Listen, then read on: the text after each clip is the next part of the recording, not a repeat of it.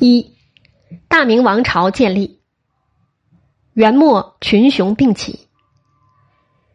元朝末年，政治腐败，统治集团内部争权夺利。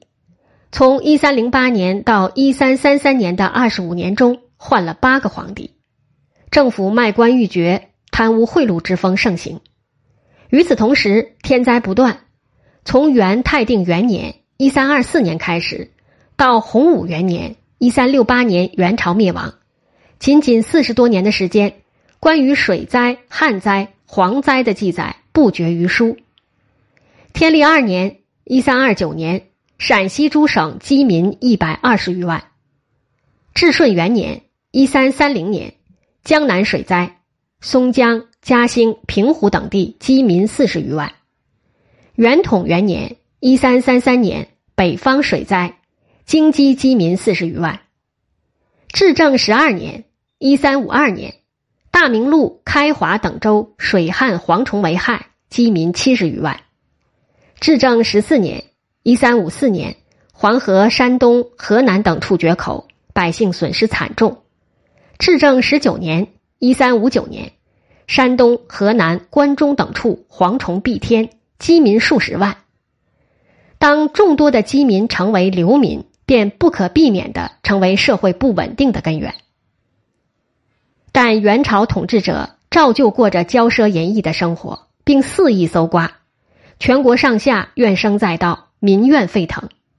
当时的一些民谣颇能反映出人们要求推翻元统治的情绪，如河北流传“塔儿黑，北人做主，南是客；塔儿红，朱衣人做主人公。”河南则有天宇县民起愿，中原地势必变。而浙江温州和台州等地的百姓则索性竖起造反大旗，上面写着“天高皇帝远，民少相公多，一日三遍打，不反待如何？”人心思反已成为当时民间百姓的强烈愿望，元朝统治岌岌可危。元顺帝时，黄河决口泛滥千余里。至正十一年（一三五一年），元顺帝命工部尚书贾鲁征发汴梁、大名等十三路十五万民工修治黄河，开凿黄河新道。但是治河官吏不管河工的死活，克扣河工的实钱，激起河工的怨恨。白莲教首领韩山童、刘福通等人一面散布民间广为流传的民谣。食人一只眼，挑动黄河天下反。一面暗中把背面刻有“莫道食人一只眼，此物一出天下反”的食人预先埋在将要开挖的河道里。当河工挖出这个石人时，大为惊讶，以为是天意，于是纷纷计谋造反。刘福通推韩山童为明王，在安徽颍州（今安徽阜阳）扯起义旗，但旋即遭到元政府的镇压。韩山童被捕牺牲，刘福通冲出包围后重组义军。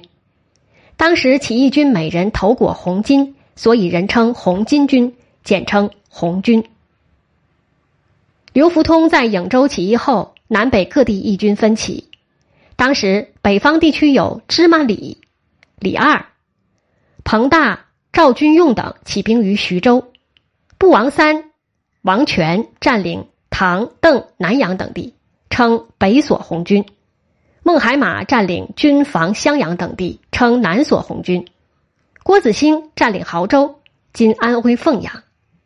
在南方，则有彭莹玉在元州（今江西宜春）起义，失败后逃至淮西，继续组织义军。徐寿辉等在湖北蕲州起义，他们都属红巾军系统。这样，西起汉水，东至淮水，均有红巾军活动。元朝政府管辖地基被拦腰截断。此外，还有非红巾军系统的起义军，规模较大的有浙东盐贩方国珍和江苏高邮的张士诚。一时间，中原各地群雄并起，正如一首民谣所唱：“满城都是火，府官四散躲，城里无一人，红军府上坐。”